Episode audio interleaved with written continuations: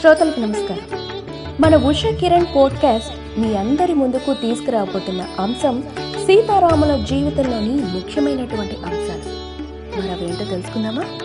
వాల్మీకి రాసిన రామాయణం రాముని కథకు ప్రధానమైన ఆధారం. ఇదే కాక విష్ణు పురాణంలో రాముడు విష్ణువు యొక్క ఏడవ అవతారం అని కూడా చెప్పారు. సీతారాముల జీవితం రామాయణంగా ప్రసిద్ధి చెందిన కథ. దీనిని సీతాయాశ్చరితం మహత్ అని వాల్మీకి అన్నారు.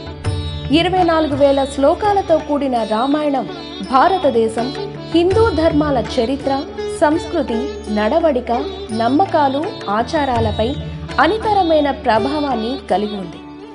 రామాయణంలోని శ్రీ సీతారాముల పవిత్ర చరిత్ర వర్ణింపబడింది.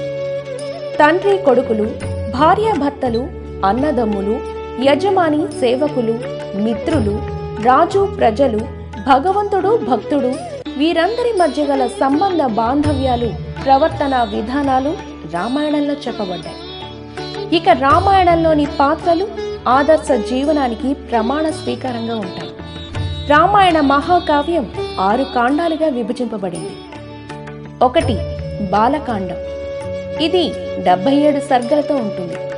దీనిలో కథ ప్రారంభం రాముని జననం బాల్యం విశ్వామిత్రునితో ప్రయాణం యాగ పరిరక్షణ సీతా స్వయంవరం సీతారామ కళ్యాణం. ఇవి బాలకాండలోని ప్రధానమైన అంశాలు. ఇక అయోధ్యకాండ.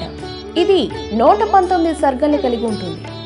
ఇందులో కైకేయి కోరిక దశరథుని దుఃఖం సీతారామ లక్ష్మణుల వనవాస వ్రతారంభం. ఇక అరణ్యకాండం. ఇందులో డెబ్బై ఐదు సర్గలుంటాయి. ఇందులో వనవాస కాలము మునిజన సందర్శనం రాక్షస సంహారం శూర్పణక భంగం సీతాపహరణం. ఇందులోని ప్రధాన అంశాలు.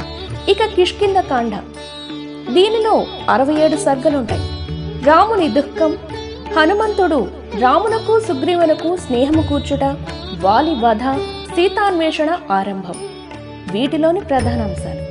ఇక సుందరకాండం. ఇందులో అరవై ఎనిమిది సర్గలుంటాయి.